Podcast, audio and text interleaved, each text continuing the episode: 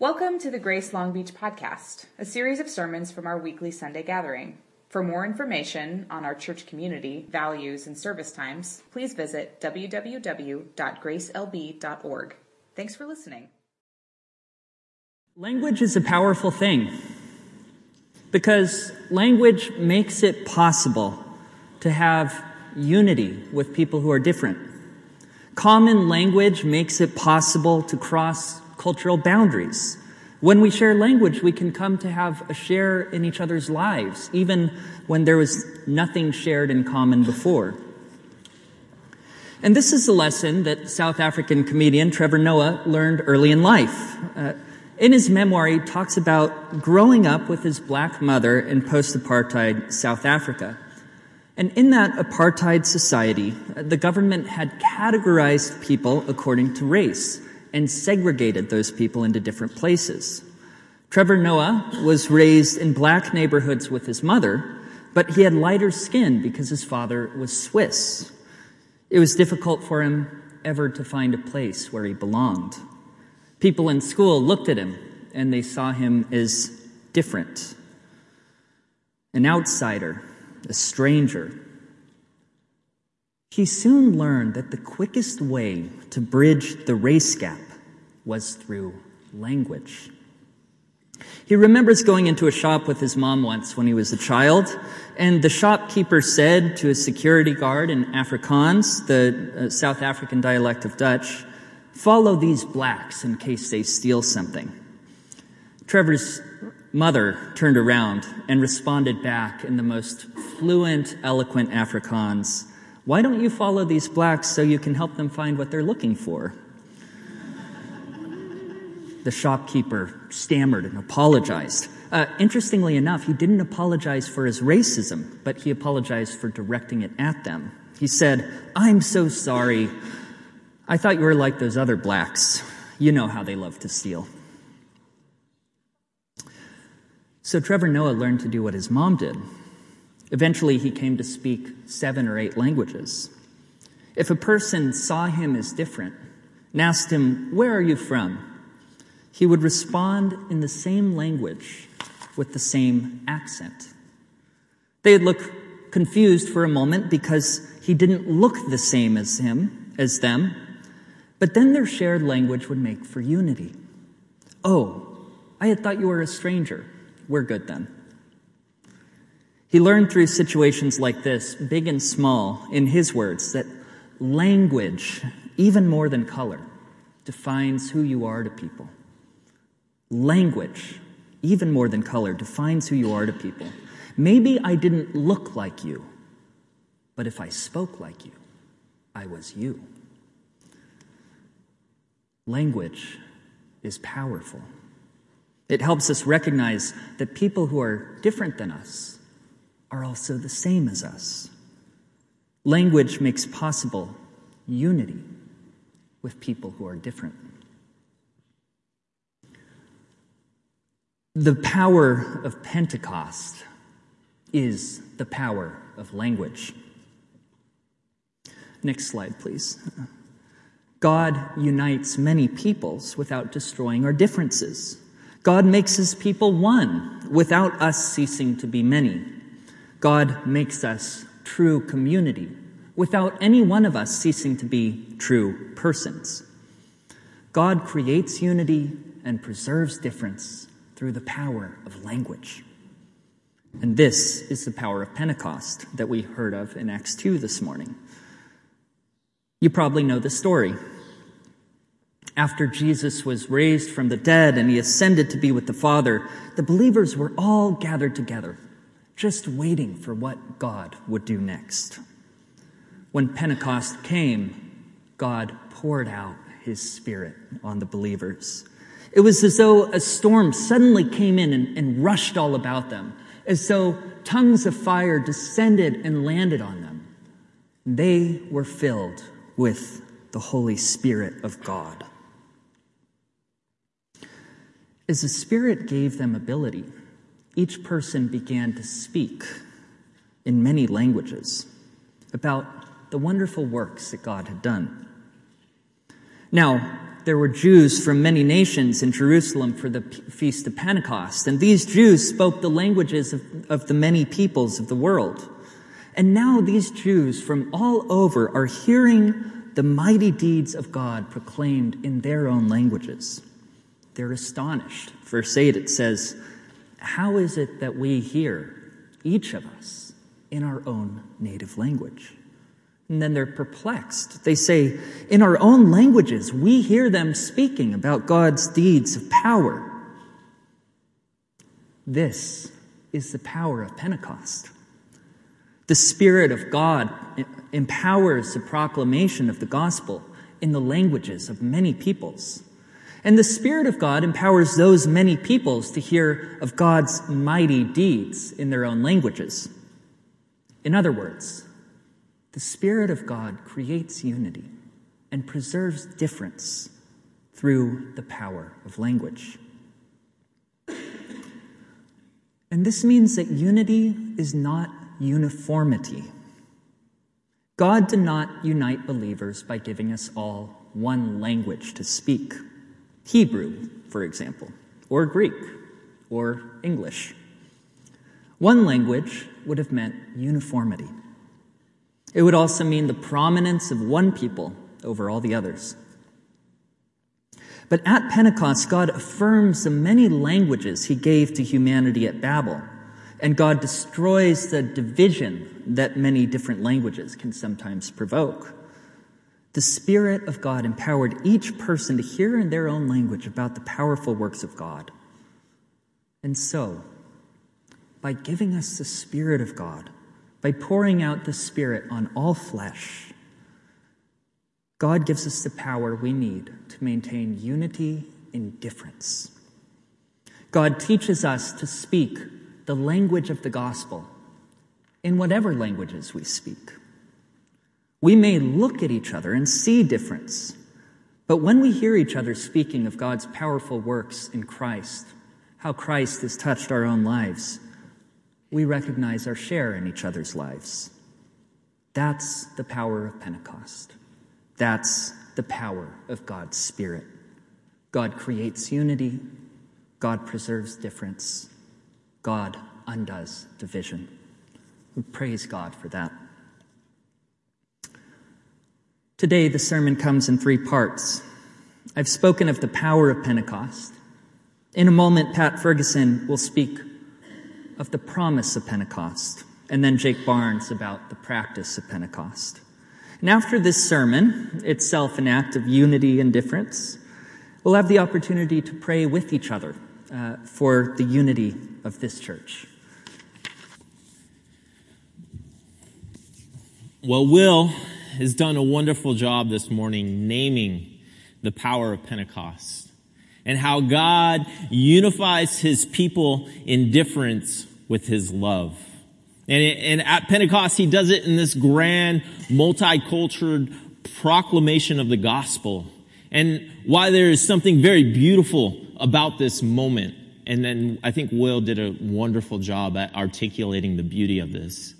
There's also something uh, deeply disorienting about this moment. You know, and scripture alludes to this. Peter, uh, like rushes into this disorientation and he says, Hey, these people are not drunk. You know, and, and in this space of disorientation, P- Peter begins to reorient the people to the significance of what God is doing here. And, and he opens with uh, uh, words from the prophet Joel, and it was a word of hope given to Israel in exile. And he says, in the last days, God says, I will pour out my spirit on all the people. On your sons and daughters, your sons and daughters will prophesy.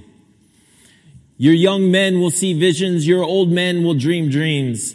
See, this is the moment Joel was pointing to. The Spirit of God had landed on the hearts of believers. You know, and I think in significant moments of disorientation, God provides wonderful opportunities for transformation. You know, Peter goes on and he begins to this promise, uh, to build this promise of this messianic king who God would send to establish his kingdom on earth and, and really lands in verse 36. He lands on what the outpouring of the Spirit is reorienting the people to. Therefore, let all Israel be assured of this. God has made this Jesus, whom you crucified, both Lord and Messiah. And when the people heard this, they were cut to the heart and said to Peter and the other apostles, Brothers, what shall we do? And Peter replied, Repent and be baptized. See, the promise of Pentecost is the Spirit of God has been poured out on us, and it is unifying our hearts to God. You know, so the Spirit of God is this profoundly powerful presence in our world today. So where do you see it? Where do you see the Spirit of God at work? Well, I had the privilege of leading a homeless ministry in downtown Long Beach for eight years. You know, eight years of Thursday nights. And uh, there was a, there was one evening where I was able to witness the unifying power of God's Holy Spirit in a way so memorable that it still gives me hope today.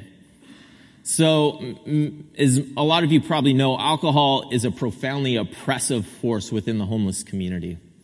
And I knew that walking into the ministry, and I tried to position myself in a place where I could help men and women who were struggling underneath this addiction.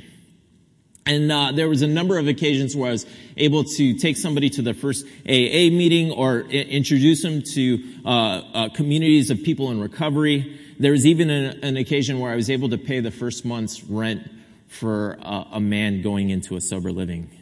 You know, and I had some experience helping people fight their addictions, and I felt pretty confident what, that I could help people uh, who needed help in, in my own power. And there was a night in particular where I was out in the park, and one of my volunteers came and grabbed me, and she's like, "You got to meet this guy, Tom." And uh, as I was walking up to my friend Tom, uh, I could see he was weeping. And, and I approached Tom, and, and he was just in the most desperate places. His uh, face was, uh, his nose was broke. His face was kicked in from the night before. He passed out after drinking, and somebody decided to kick him in the face and steal all of his money. He was crying. He was fed up. He was at the end of himself. And I asked a, a few questions just to kind of probe kind of where he was at, and I quickly realized there wasn't much I could do to help my friend Tom. You know, he, he was so far down the road of alcoholism that if he were to quit uh, drinking, the withdrawals would probably kill him. And I knew that uh, he needed uh, more significant help. I knew he needed an inpatient program, and I knew there was only a few facilities in Long Beach that could offer him this, this kind of help, and I knew there was waiting lists. And so, in this moment, um, I really realized how helpless I was, and my volunteers as well. And all that we could do in this moment was sit in, in my friend Tom's uh, desperation with him and cry out to God, petition God to work and move in my friend Tom's life. And we did. We laid our hands on him, we prayed for him, we cried with my friend Tom, and uh, at the end of the night, we said goodbye. So a week later, we go out in the park and, and we start setting up, and I notice my friend Tom sitting off to the side. And uh, I, after I get done setting up for the night, I was really eager to go um, sit down and have another conversation with my friend Tom. And as I was walking up to my friend Tom, I noticed there was something different about Tom. And before I can even make it to him, he started showering me with thank yous.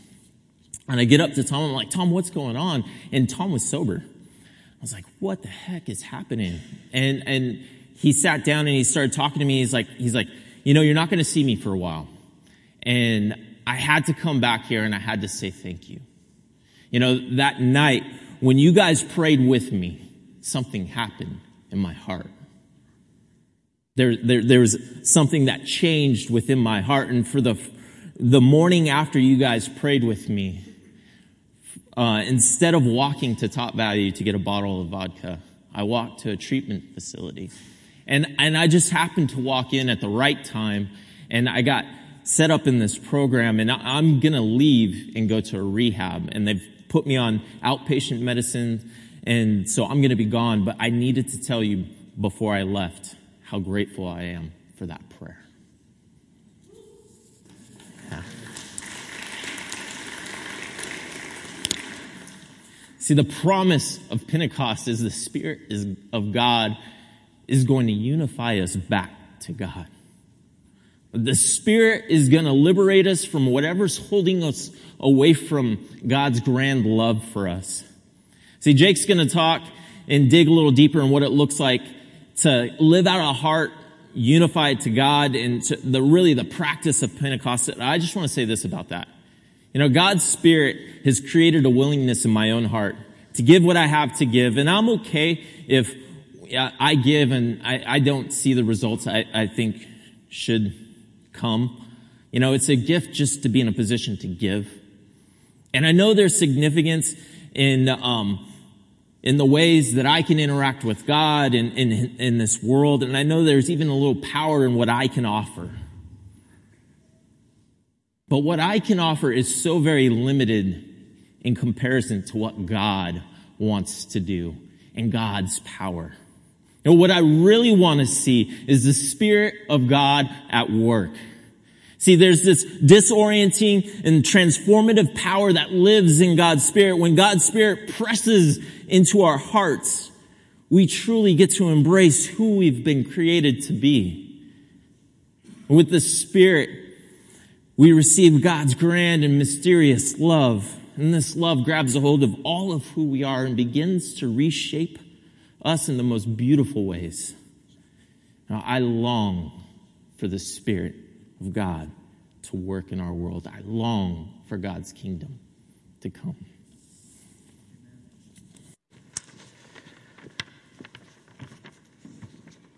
Well, hello, my name is Jake, and I wonder have any of you been in a situation where your expectations did not match up with reality?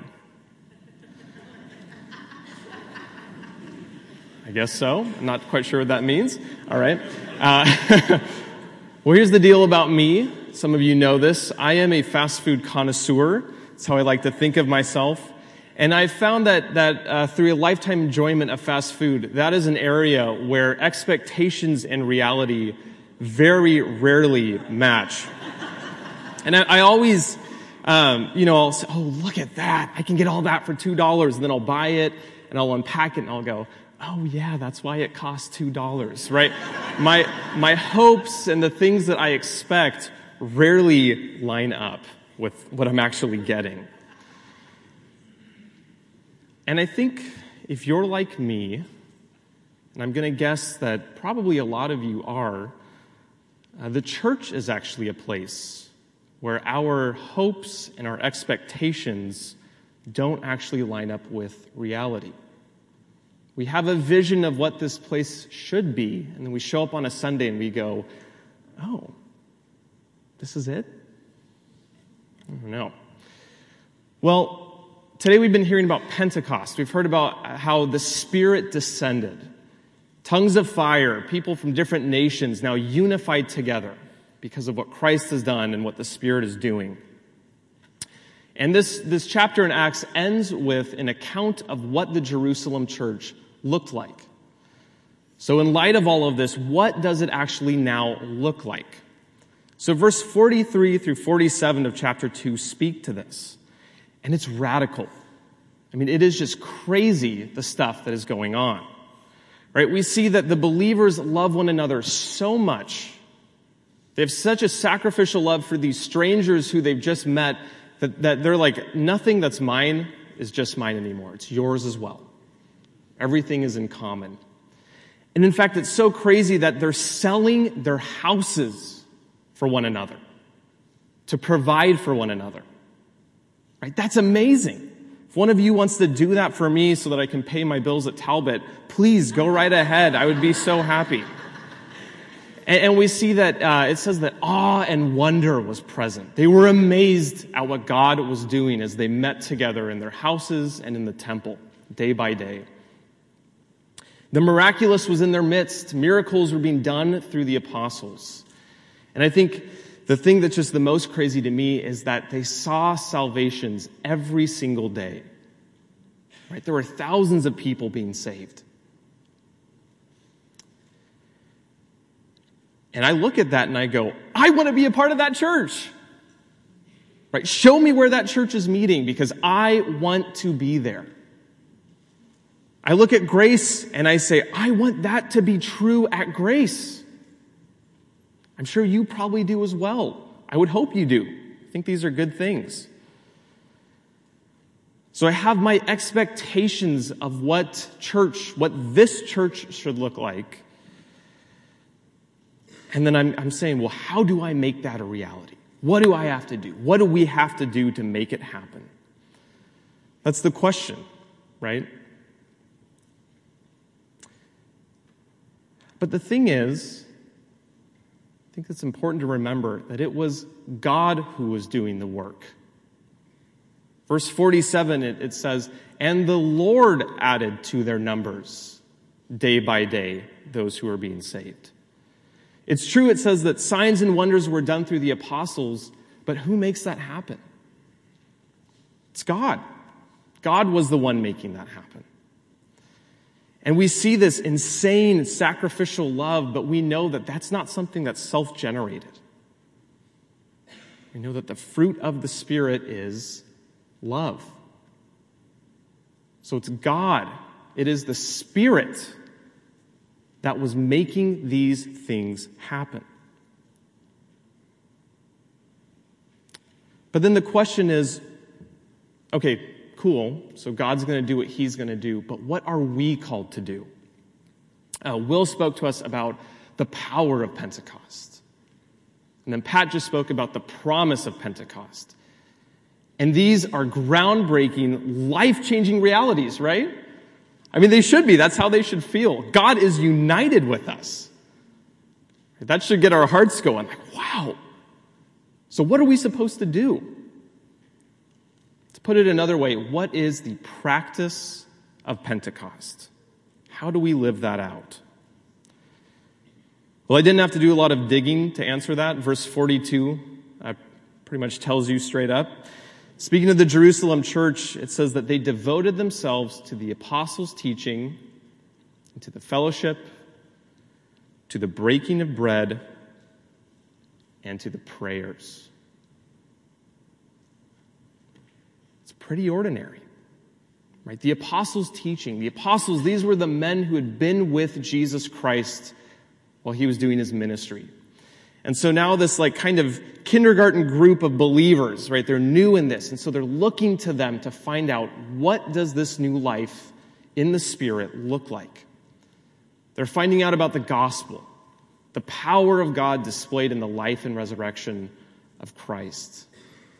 And so they devote themselves to the apostles' teaching. It also says they devoted themselves to the fellowship. And it's not a verb, it's not to fellowship, it's the fellowship, it's a noun. It's the church. These strangers who were, who were suddenly all together, they devoted themselves to one another. It became a shared life, a common life. And they devoted themselves to the breaking of bread. And so that means that, yeah, they were eating together, um, but even more significantly, that suggests that they were remembering the Lord's Supper. So they were focusing as they gathered together on the sacrifice of Christ. Their gatherings had a component where they remembered the gospel. And finally, they devoted themselves to prayer. This new life in light of Jesus Christ in the Spirit was not one lived on their own, but it was in unison with God. And so, as a church, they prayed and sought God together. Now, if these sound familiar, it's because they are. These are the things that the church has always done. These are the things that this church does, week in and week out. It's true that we don't have the apostles walking around. We don't have Peter and John walking around here, but we, we do in a way. Right? We have the Bible. That's their words. And so, as a community, we are called to devote ourselves to letting these words inform and transform our lives together. And we're, we're called just to devote ourselves to the church, right? This isn't a Sunday commitment, it's a lifestyle. We devote ourselves to one another in love and service. And right, we devote ourselves to communion. We have the bread and cup table here every other week. We reflect on the sacrifice of Christ, the gospel, and we pray together. All of that is going on here. And to be clear, I am not setting up a math equation. So I'm not saying if you do these four practices, then this is the guaranteed result. But what I am saying is that we are called to be unified in our devotion to these things. That's our part. That's the practice of Pentecost. Not a flippant or begrudging commitment, but a devotion, a hunger a life shaping passion for these things pursued together, united in that. And then trusting that the Spirit will work through us as He sees fit, and for us to respond accordingly. So, brothers and sisters, let's be united in our devotion.